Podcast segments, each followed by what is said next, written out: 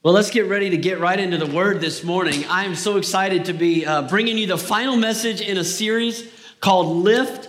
This is a word that God spoke to my heart for our church for this year, and we just felt like we would set the tone at the beginning of the year by preaching through this 4-week series. And so if you've missed it, let me just kind of catch up to speed a little bit on some of the things that God has been saying. Now, don't worry about writing all this down too much, because in March, looking at maybe the 17th of March, we're going to be launching our Spring Life Group series. And I'm so excited to have you take the conversation in some new directions than the ways that I've discussed this word in the last 3 weeks. But God's going to begin to speak some things in conversation in just several weeks. And I can't wait for that time. Be looking for that as we launch our Lift Life Group series in the spring. But in week one of this series, I began by talking about how the priority of every Christian life should be to lift the name of Jesus. Amen. Every Christian. I don't care what your background is. I don't care what your church home is or your denomination or affiliation. Every believer in Jesus as their Savior ought to live with this number one priority, to lift up the name of Jesus. Amen? That should be our number one goal. And so in the first week, I talked about practically one of the ways that we lift Jesus. And we saw it demonstrated again this morning in our worship. We lift our hands. And I challenge you to lift your hands. When we lift our hands, we lift them up in praise, declaring who God is. When we lift our hands, we lift them up in purity, because the Bible says that he who has clean hands and a pure heart is the one who can ascend the very hill of the Lord. And so it's through our purity that we honor God and we approach his presence. We lift our hands practically. And what I mean in that is that our worship is not just something vertical, but it's also horizontal, that we reach out to others, that we serve in a practical way. And finally, we talked about reaching our hands up, lift our hands in power. God has given you and he's given me the ability to see demonstrations of his power in the earth. That's why when we pray for the sick, we lay hands on them, because we lift up our hands and we believe that God is going to flow through our lives. Now, the second week, we talked about not just lifting up our hands, we talked about lifting our eyes. In those moments when you feel like you're at your lowest, faith looks up. I lift my eyes, the psalmist said, to the hills. Where does my help come from? My help comes from the maker of heaven and earth. In other words, when you've got mountains in front of you, we lift our eyes above the mountains. We lift our eyes above the circumstances, and we believe in a God who formed those mountains. Last week, we talked about lifting our voice. Last week, we talked about the initial physical evidence of the baptism in the Holy Spirit. And I challenged you last week to lean in to the Holy Spirit, to lean into what the Holy Spirit wants to do in your life, and to not be limited in your perspective of what God can do through a man or woman of God who is yielded completely to the Holy Spirit. You know, it's interesting. This morning I was eating breakfast and did something really spiritual that I'm sure a lot of you do. Started scrolling through Facebook. And I saw an article that the Bishop of Canterbury, the leader of the Church of England, said, "I pray in tongues every day." That was shocking news to people. That might be shocking news to you. So I had to read the article. And sure enough, he said, every day I pray in my prayer language. Let me tell you, this is not just an experience that's for churches that call themselves Pentecostal or charismatic. It is an experience for every believer, that you can be filled with the Holy Spirit and that you can communicate with God in a heavenly, personal, and powerful prayer language. And so we talked about that last week. Today, I want to challenge you to lift your head. I want you to go with me to Psalm chapter 24. I want you to see this verse, and we'll put these on the screen if you don't have a Bible or if you can't get there quick enough. I want you to see what the psalmist said in Psalm 24, verse 7 through 10. Psalm 24, verse 7. I hear pages turning. I love that sound. Are you there? But now I know you're there because you're looking at it behind me. Psalm 24, verse 7 says this: "Lift up your heads, O you gates. Be lifted up, you ancient doors, that the King of glory may come in. Who is the King of glory? The Lord strong and mighty. The Lord mighty in battle. It was so good, he has to say it again. Look at verse 9. Lift up your heads, you gates. Lift them up, you ancient doors, that the King of glory may come in. Who is the King of glory? The Lord Almighty. He is the King of glory.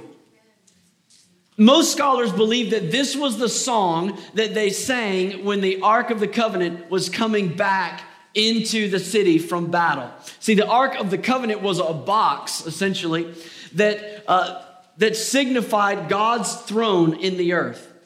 It was the tangible expression of God's presence among the people, and miracles were performed in the presence of this ark. God manifests his presence in powerful ways at the ark. And so when the people of Israel went out to battle, they wanted God to go with them. So they literally took the box with them. They had a plan and protocol for how to pack it up and who should carry it and who shouldn't touch it. And they would take it with them because they wanted God's presence to go with them. And when they would go out and they would win these battles, they would come back into the city and they would be carrying this ark and they would be singing this song. And they would say, lift up your heads, O you gates, and be lifted up, you ancient doors, that the King of glory may come in. Or so that we could say, so that the King of glory may come back in. In Psalm 24, gates and doors are personified. It's more than just saying, open the door, lift up the gate so that we can get back inside with the throne of God. It was more than that. The personification of the gates and the doors, it's saying that the gates and the doors, they represent courage. They represent strength. They represent power. Jesus used the same symbolism when he said this, the gates of hell will not prevail against the church. Now, I don't know whose combat strategy would include attacking somebody with a gate. That's not what Jesus was saying. He was saying that the strength of hell, the power of hell will not be able to prevail against the church. And so the gates, they represent strength. They represent confidence and boldness. And so the idiom, lift up your head, it means lift up your confidence. Lift up your boldness. Let me give you a couple examples in Scripture before we move forward. Just quickly, it says in Judges 8, verse 28. Thus Midian was subdued before the Israelites and did not raise its head again. Why? They had been subdued. They lost confidence. They lost their boldness. In Job chapter 10, verse 15, Job said this. He said, if I'm guilty, woe to me. Even if I am innocent, I cannot lift my head, for I am full of shame and drowned in my affliction. Have you ever been in a situation where you just felt like you couldn't lift your head? You were just discouraged. You felt defeated. Or maybe you even said this to somebody that had just tried and failed. Maybe even one of your kids, they played a game and they lost and they were discouraged. And you said, hey, keep your chin up, right? Keep your head up. What are we saying in that moment? We're saying, don't be discouraged. Don't lose your confidence. Keep your head up. Lift your head in this moment. Listen, I want to tell you today, and I'm asking the Holy Spirit to speak through me in this morning, to tell you, regardless of what you faced, regardless of what you might be going through right now, lift up your head. Keep your chin up today. And listen, this is not just a pep talk. This is not me just trying to motivate you to have a positive mental attitude. No, I want you to see what the psalmist saw as the ark of God's presence began to come back into the city. You have strength. You have confidence. Why? Because the presence of the Lord is here. Lift up your gates. Lift up your doors. Why? Because the presence of the Lord is here. Look at verse 9 one more time with me. Psalm 24, verse 9. Lift up your heads, you gates. Lift them up, you ancient doors, that the King of glory may come in. Did you notice that there's a prerequisite for the presence of the Lord coming in? Yeah. Lift up your heads so that he can come in. Don't be discouraged. Don't lose your confidence. Don't let doubt and discouragement block God's presence from moving in your life today. You know, you could be here in this service this morning into the same atmosphere of faith that other people are sitting in, hearing the same word of God, the promises of God that other people are receiving. And while some people are receiving it with faith and courage and they're being built up, you could sit and you could miss the whole thing because you kept the gate closed, because you kept the doors locked. Because you continue to let discouragement and doubt and inferiority and guilt and condemnation and whatever else the devil wants to throw on your mind, you continue to let that weigh you down, and you can absolutely miss what God wants to do in your life. I want to challenge you today. Lift up your head. Lift up your gates. Lift up your doors. God wants to do something in your life, and he wants to give you a revelation of his presence. Come on, how many of you know when his presence comes in, things change? That's a reason for us to be encouraged today. That's a reason for us to have hope. Now, I want to show you a scripture this morning, really several verses, about an individual that exemplifies this. It's in the Old Testament, the first book of Genesis. Go with me to chapter 37. The story of Joseph is really one of the longest life stories we have in the Bible. It goes from chapter 37 all the way to chapter 50. So I'm not going to attempt to tell you the whole story of Joseph today, but I want to give you some of the highlights. And if there's a title for this message today, it's simply this: Small Beginnings. Small Beginnings.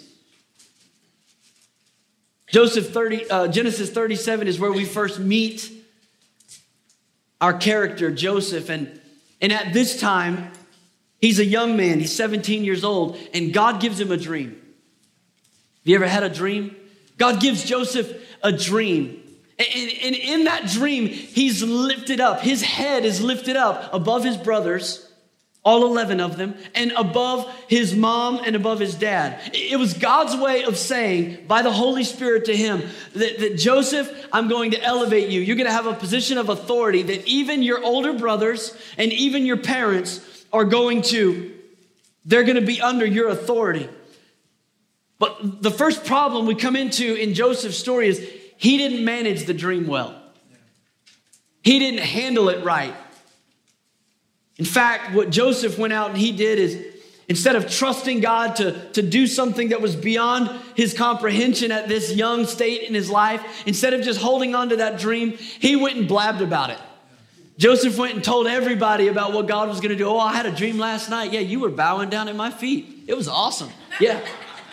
So you can imagine how that went over with all of his older brothers. Oh, yeah, even mom and dad. Everybody bowed down. God's lifted up my head.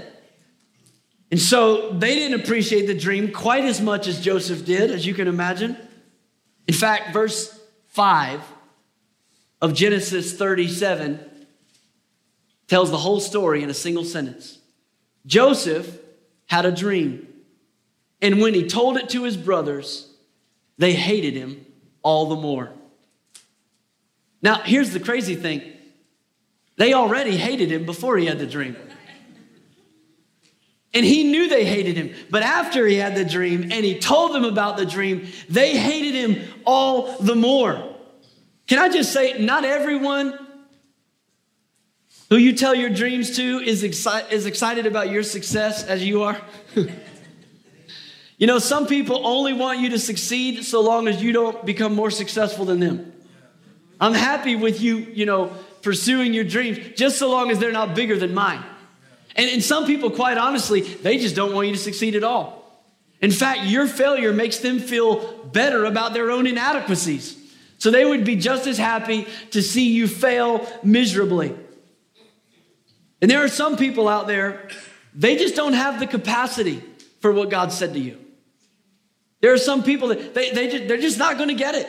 And you got to make up your mind. Are you going to let their limited perspective on what God can do define your future? Or are you just going to move on with faith and confidence in what God has said? Amen. See, Joseph didn't know how to manage the dream. It was big and it was awesome and it was from God. But he didn't handle it right. And so his brothers, just to make sure that Joseph's head wasn't lifted above his, they threw him in a deep hole. They threw him in a deep pit. And instead of killing him, which was their first idea, they decided to sell him to a caravan that was going to Egypt. And so when you get to Genesis chapter 39, you find that Joseph is now the servant of a man named Potiphar. Look with me in the first couple verses of Genesis 39.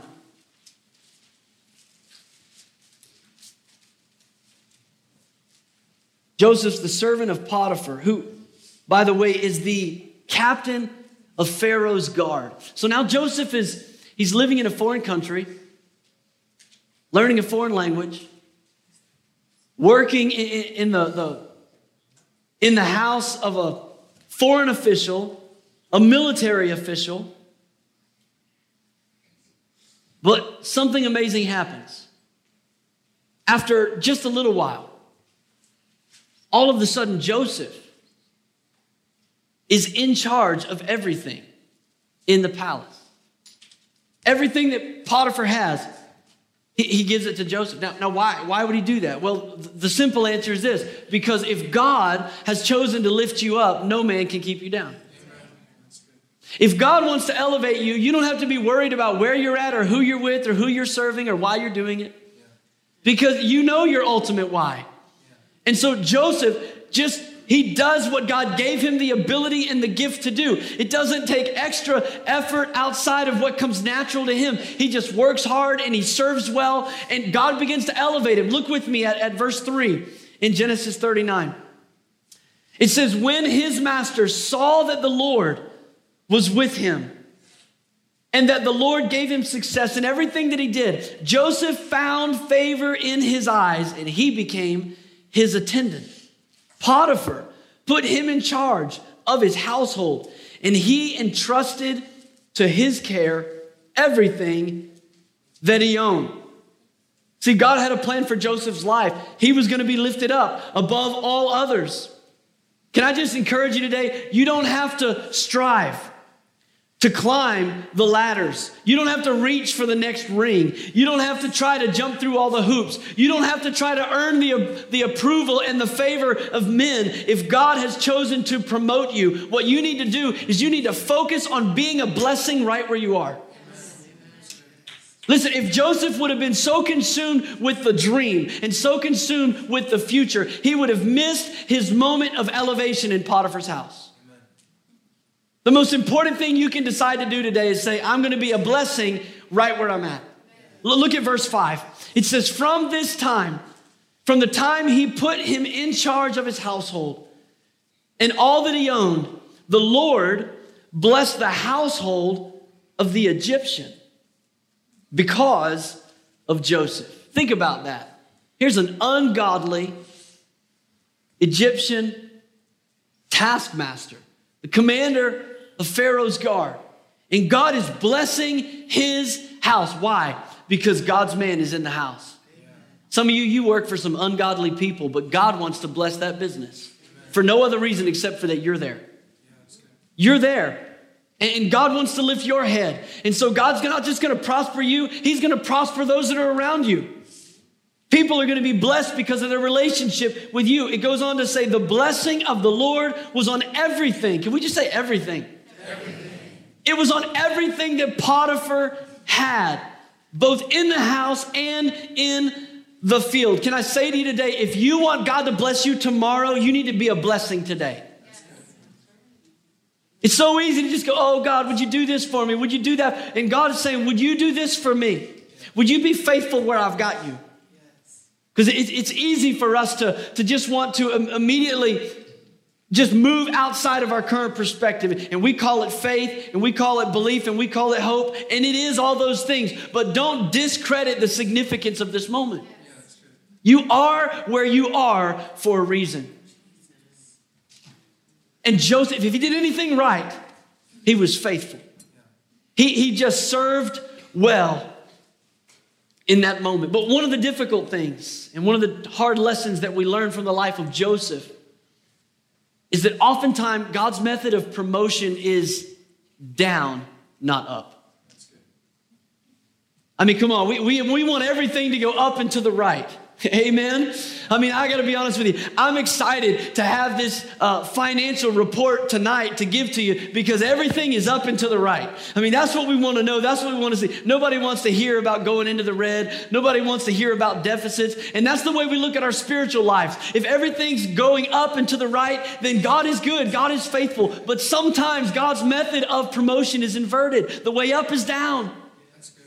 Yeah. And that's exactly what happened in the life of Joseph. The way up is down. Here's Joseph. He's employee of the month one day. And the next day, he's falsely accused of sexual misconduct in the workplace. That's the short version. Read it on your own. And he goes from employee of the month to convicted felon. And he's put in the prison. He's put in a dungeon. He's put in a dark place. And most importantly, he's put in a place he didn't deserve to be in. And so we find Joseph in a prison. Here's his story so far. So we're all keeping up. God gives him a dream. His brothers throw him in a pit. He's sold as a slave. He serves well. And for that, he's put in a prison. Have you felt like that described your life before? You're like, come on, God. I mean, what have I done wrong here? Everything I'm doing, it seems like I'm moving in the wrong direction. But can I just say to you today, God has a purpose for the process. Don't be discouraged. God has a purpose for the process. And there's an important lesson that Joseph is supposed to learn in this season of his life. And the lesson is this: you have to surrender your abilities to God. Lift up your gates, lift up your doors, lift up your strength, lift up your confidence so that the King of Glory may come in. See, Joseph had a lot of talent. He had a lot of ability, and he knew it at an early age. What he didn't know how to do was to make room for God to use that gifting so that he would get the glory, so that the King of Glory may come in. And oftentimes, that's the hard lesson we have to learn, and that's why the way up is often down. Maybe you've heard it said before. I believe it's true. Talent can take you to the top of the mountain, but only character can keep you there. So the first time Joseph learns of his incredible gift of interpreting dreams, he boasted about it to his family, so God humbled him in a pit. See, the Bible says in Proverbs 18:16, it says, a man's gift will make room for him. A man's gift will make room for you. In other words, God has given you certain abilities that are going to open up doors and avenues for you. God's given you the opportunity to do things that he's gifted you, and he's talented you to do those things. But you have to make sure you don't ever let your gift take you somewhere that your character can't keep you.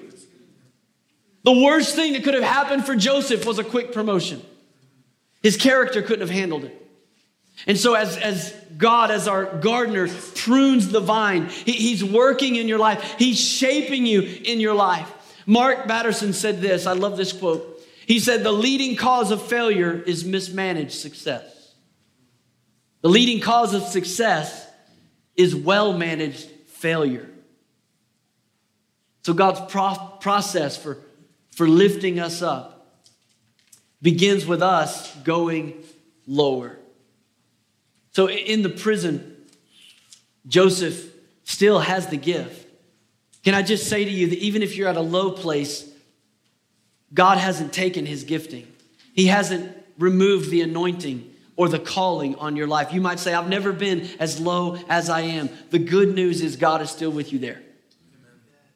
And so even in the prison, Joseph has the gift of God on his life. And so it's not too long after he gets there that the Bible says the man in charge of the prison delegates all of his authority to Joseph. Imagine this. Joseph is a prisoner, and he is in charge of all the other prisoners.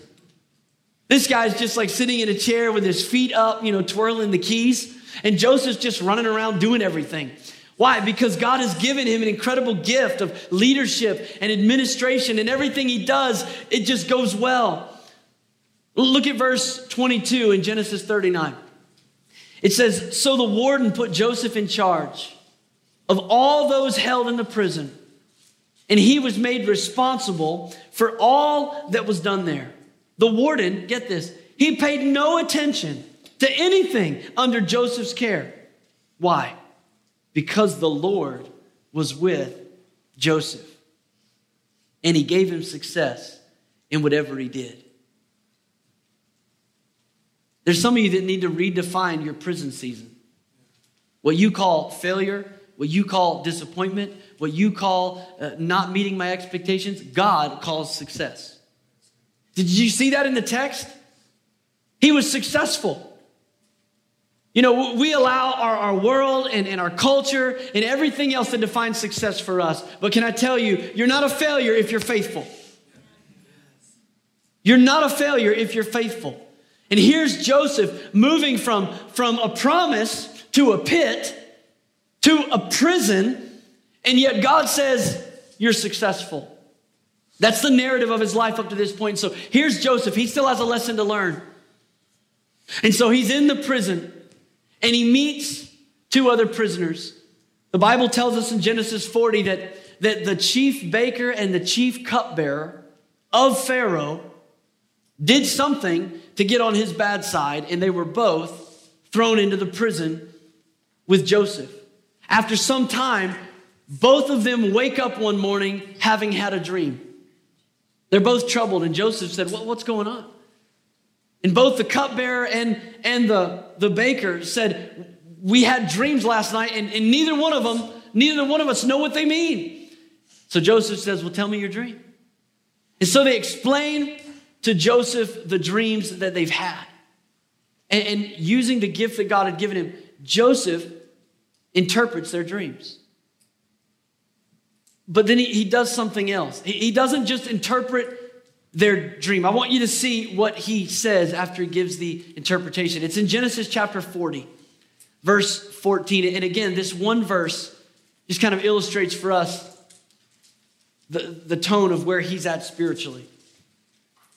He says in verse 14 of Genesis 40, but when all goes well with you, in other words, he's just given them the interpretation. He says, when all goes well with you, remember me and show me kindness. Mention me to Pharaoh and get me out of this prison. Here's what Joseph's doing. He's got this God-given ability to interpret dreams. But in this moment, this appeal to, hey, when you get out, remember me. He's trying to leverage the gift of God to make his own way. Joseph's going, you know what? I think I know how this is going to work. I know how I'm going to lift my head. I'm going to do a favor for these guys because they're men of position. They have prominence in Pharaoh's court. This guy's the chief cupbearer. He serves drinks to Pharaoh. Hey, when you get out, remember me. And he's thinking at this moment in his life that what God has given him, he can control. He's ready to lift up his abilities. He's ready to lift up his talent. He's ready to lift up his confidence, but he's not making room for the King of Glory. He's trying to make his own way out of a prison. And so God leaves him there for 2 more years. The stories, the dreams they come to fruition exactly the way that he had described them. Go with me down to verse 20 in Genesis 40 and see what happened. It says, now the third day, Genesis 40, verse 20, now the third day was Pharaoh's birthday, and he gave a feast for all of his officials. He lifted up the heads of the chief cupbearer and the chief baker in the presence of his officials. He restored the chief cupbearer to his position so that he once again put the cup in Pharaoh's hand. But he impaled the chief baker, just as Joseph had said to them in his interpretation. So this is exactly what Joseph said the dreams meant. He said, in 3 days, this is going to happen. And this is exactly what happened. Pharaoh lifted up their heads. He lifted up the cupbearer and the baker. One was restored. The other was gored. One had a medal pinned on his chest. The other one was pinned through his chest. Pharaoh lifted up the head of the cupbearer, but he lifted off the head of the baker. And there's a valuable lesson that we can learn from this moment. If you want to have your head lifted, you ought to have it lifted by the Father, not the Pharaoh.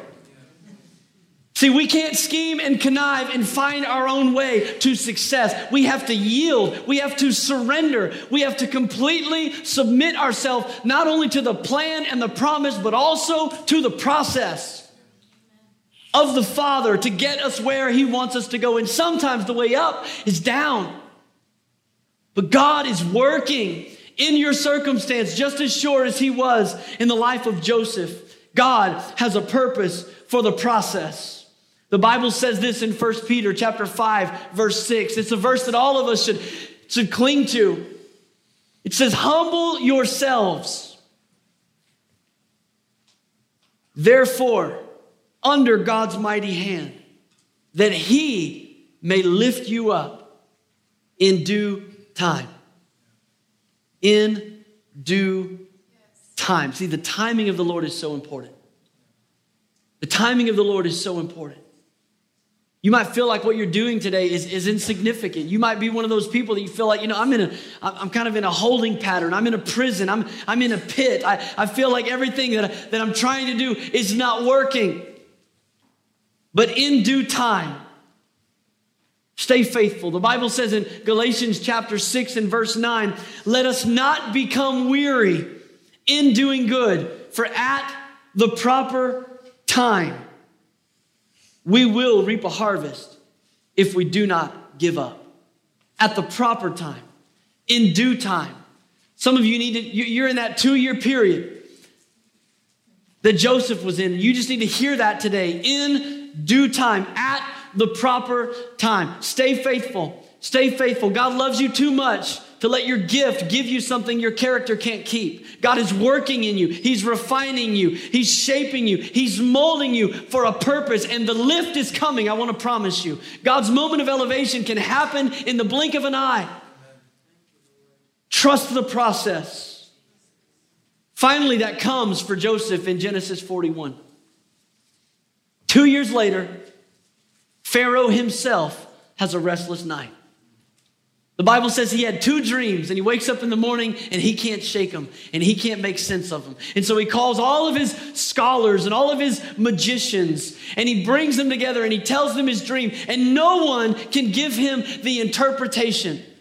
And on that stressful morning, the cupbearer is standing in the presence of Pharaoh, and he realizes he had forgotten about Joseph.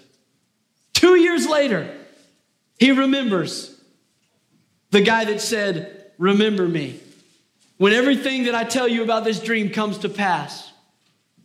And so he tells Pharaoh about this young Hebrew who accurately interpreted his dream and the baker's dream and how everything that he said came to pass. And so Joseph that morning is taken out of the prison, and he's cleaned up, and he's given new clothes, and he's freshly shaven, and he's brought before Pharaoh. Now, I want you to see how Joseph's heart has changed in this moment. It's Genesis 41, verse 15. Pharaoh says to Joseph, I had a dream, and no one can interpret it, but I've heard it said of you that when you hear a dream, you can interpret it. Look at verse 16. I cannot do it. Joseph replied to Pharaoh, but God will give Pharaoh the answer he desires. You see the humility? See, old Joseph would have said, well, I can, but let's work out an agreement. I tell you what, I'll give you the interpretation of the dream if you will do this for me. I'll help you if you'll help me. But here's Joseph in all humility. He's not leveraging his gift. He's not in it for the glory. He wants no accolades. In fact, he says, I can't. I realize now what I didn't know when I was 17. I realize now what I didn't understand 2 years ago, that the gift is not actually mine. I'm just a steward. And that this is actually the Holy Spirit. This is God that has enabled me to do this. And so I can't do it. What he understood is what we all need to know. Jesus said, without me, you can do nothing. And that's the posture that Joseph takes in this moment. He says, no, I can't. I can't interpret dreams. But God will. God will give you the answer. And he does. And he begins to speak revelation about the next 7 years and how God's going to prosper the land. And it's going to be years of increase, but it's going to be followed by 7 years of famine. And the only way that you're going to survive those 7 years of famine is if right now in the 7 years of prosperity, you take 1/5 of the harvest and you store it back. And he begins to unfold the wisdom of God. And he says, you need to appoint someone to oversee this. And Pharaoh's standing there with his jaw hanging open. And he says, there's nobody else with that kind of wisdom. You got the job. And in a moment, Joseph goes from prisoner to second highest in command of the Egyptian empire. In a moment, can I just say to you, elevation can come in a moment. Lift, when it comes from the Holy Spirit, happens supernaturally, and it can happen quickly. And you don't have to strive for it. You don't have to work for it. All you have to do is position yourself, humble yourself, and say, God, you can use me. I'm not in it for my glory. I'm not in it for my fame. First time he told that dream to his brothers, there was probably a little bit of an arrogance to him. When he said, oh yeah, you're going to bow down. You're going to bow down to me. But by the time he stood before Pharaoh and he took on that mantle of authority, he understood why God had given him that great gift. And in his own words, in Genesis 50 and verse 20, he said, it wasn't for the glory of my name. It was for the saving of many lives. That God had a redemptive purpose in my life. And can I say that's true about you? Regardless of whether you feel like you're soaring above circumstances or you're living in a prison situation, God has a purpose for your life, and it's the saving of many lives. God's plan for you is so much bigger than your lifetime. It's generational. You need to look outside yourself. You need to say, God, this is nothing that I can do in and of myself, but God willing, you can work through me for the saving of many lives. Can I just say to you today, your story is not dissimilar from Joseph's, because you too, you have God-given abilities. I don't have time to take you through it in the Word, but let me tell you, the Bible says very clearly in 1 Corinthians that when you're saved, the Holy Spirit gives you gifts. He handpicks and selects gifts for you to use that fit like hand in glove with your personality, with your life experience.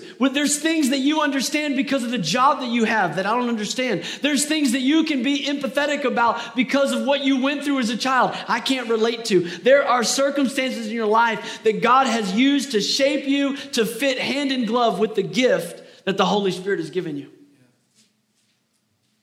We have to be willing to surrender all of that, the good, the bad, the ugly, and the supernatural. We have to surrender it all to the Lord and say, God, here's my life.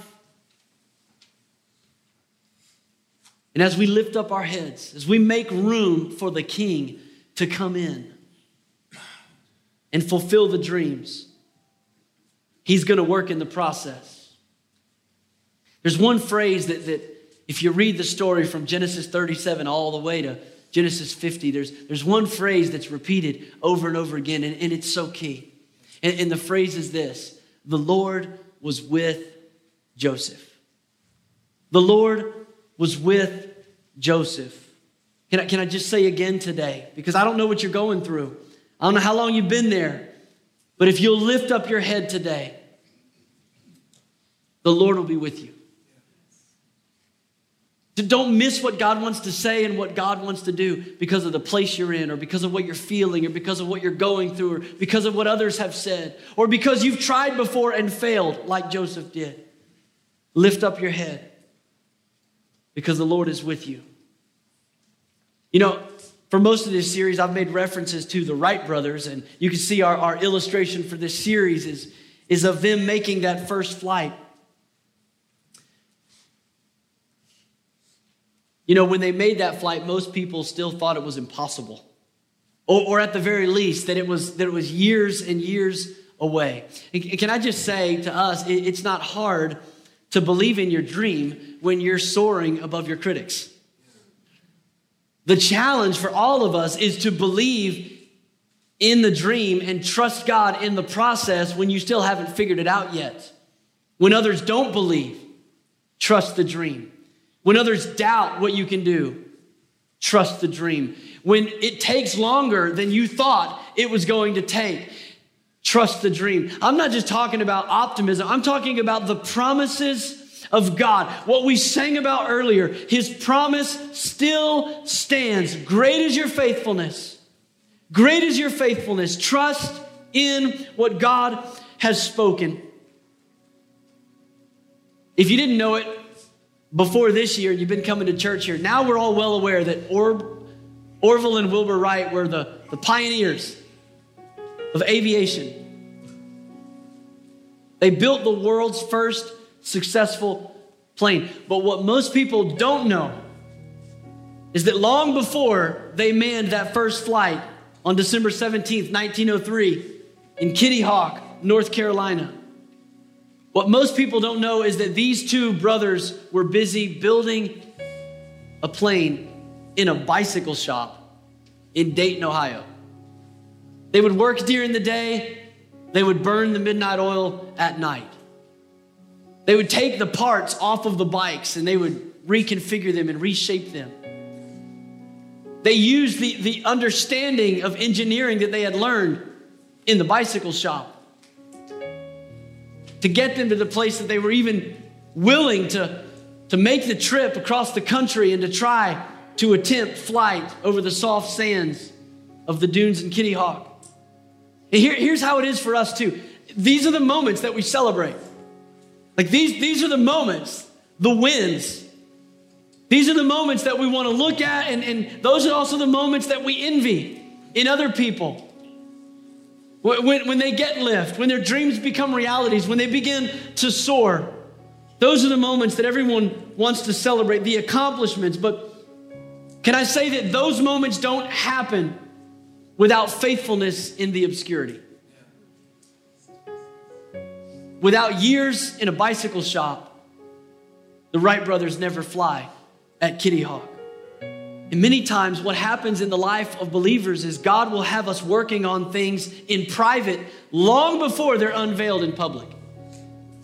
And that's where some of you are at. You're in a private season.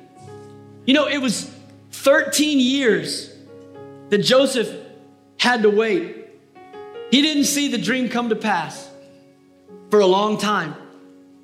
God had spoke to Moses that he was going to be the shepherd of Israel. But he spent 40 years being the shepherd of sheep on the backside of a wilderness before he ever saw the reality of the dream that God had given him. David went out on a battlefield and he slayed a giant. He saved a nation. But long before he did that, he fought off some coyotes and he fought off a bear. And he fought off a lion, not to save a nation, not under anyone's watchful eye, just to save a few sheep. God anointed him to be king when he was just a teenager, but it was 32 years before he saw the reality of the promise that God had spoken that he would be the king of Israel. You got to trust the process. Jesus said this about staying faithful in obscurity. In Matthew chapter 6, verse 6, he said, when you pray, go into your room, close the door, and pray to your Father who is unseen. Then your Father who sees what is done in secret will reward you. Maybe you're here today and you feel like nobody knows my sacrifice. Nobody knows how much I give.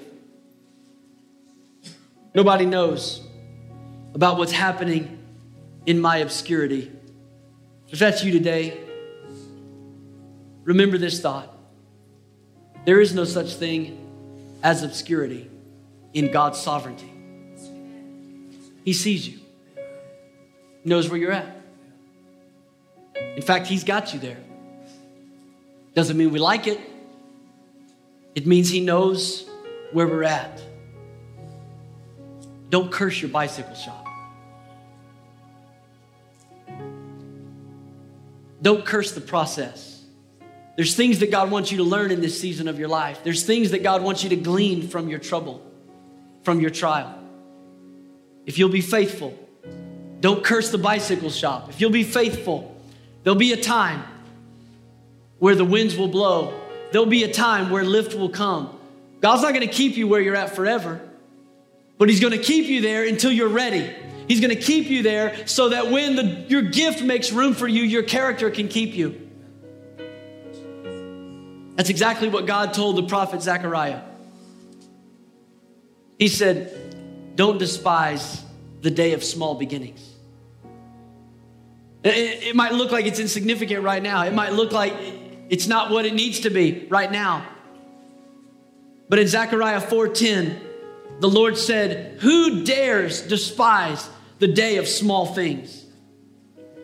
Since the seven eyes of the Lord that reigns throughout the earth will rejoice when they see the chosen capstone in the hand of Zerubbabel. God was saying in that moment that the seven eyes of the Lord just means that God's aware on every side. He knows what's going on. And what had happened is he had spoken to Zerubbabel to go and rebuild the temple. And so he started doing it. He started rebuilding the temple.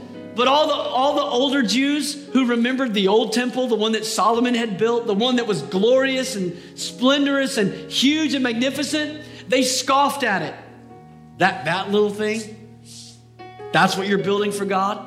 The prophet Haggai said they laughed. They cried at it. They were so disappointed that really, this is the temple? This is nothing. And God speaks, don't you dare despise the day of small beginnings. Don't you call a small thing what I'm doing. It might just be the back room in a bicycle shop, but I'm about to bring you into the greatest invention of the century. It might look like you're in a prison, but I'm forming you. I'm shaping you to lead a nation.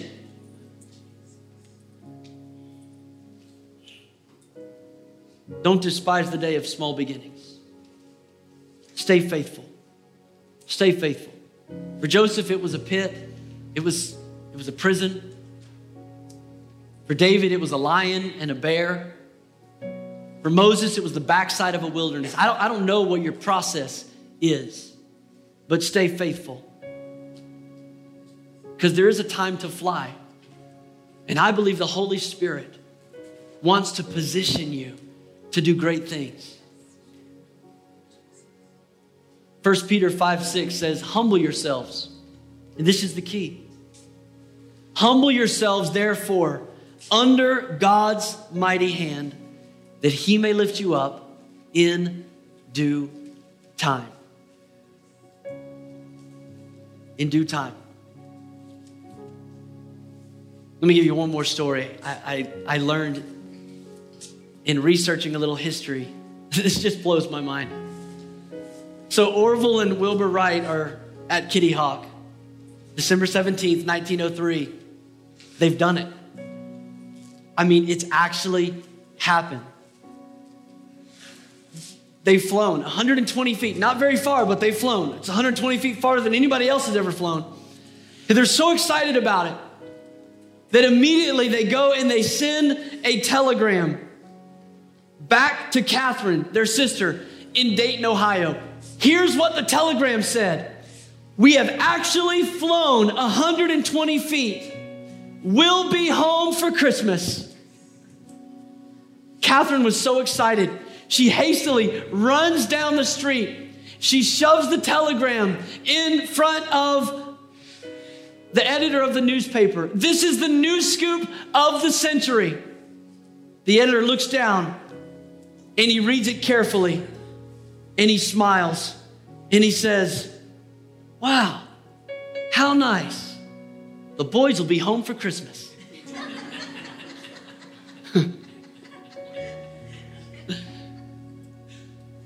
Some people just won't see what God's doing until it's done.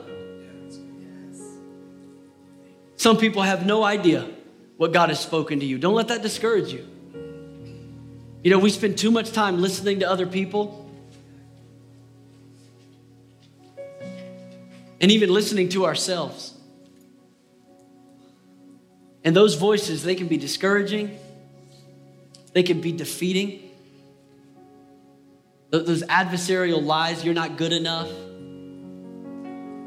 God can't use you. You're not talented enough. You don't know the Bible enough. You waited too long. Too many mistakes, too many failures. What we need to do is we actually need to start talking to ourselves. Stop listening to yourself. Start talking to yourself.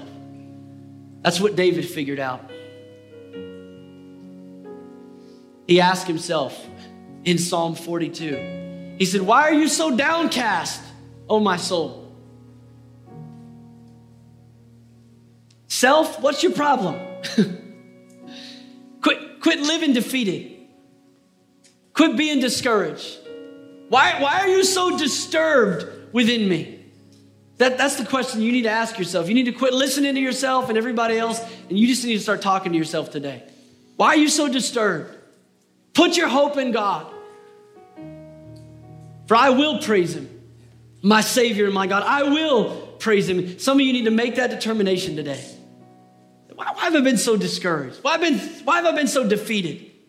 Why am I cursing the process? Why do I think just because I'm moving down, God's not still lifting me up? Why are you so disturbed? Put your hope in God. I will praise him. I will bless the Lord. I will give him glory. Why? Because there is no obscurity in God's sovereignty. Because he knows the end from the beginning. And I want to pray for you today. Maybe I've spoken into your life. Maybe I've spoken into your situation. And as we end this service today, I just sense that God wants to call faith out of us today. He wants you to lift up your head. He wants you to begin to praise God. Not because the circumstances have changed, but because your perspective has. That you would stop cursing the bicycle shop and that you would start believing that God is working for your good. He's with you today. Whatever your circumstances, you can say the same thing that the psalmist said in Psalm 23. Surely your goodness and your mercy, they follow me all the days of my life. Surely you're with me. Surely you're with me.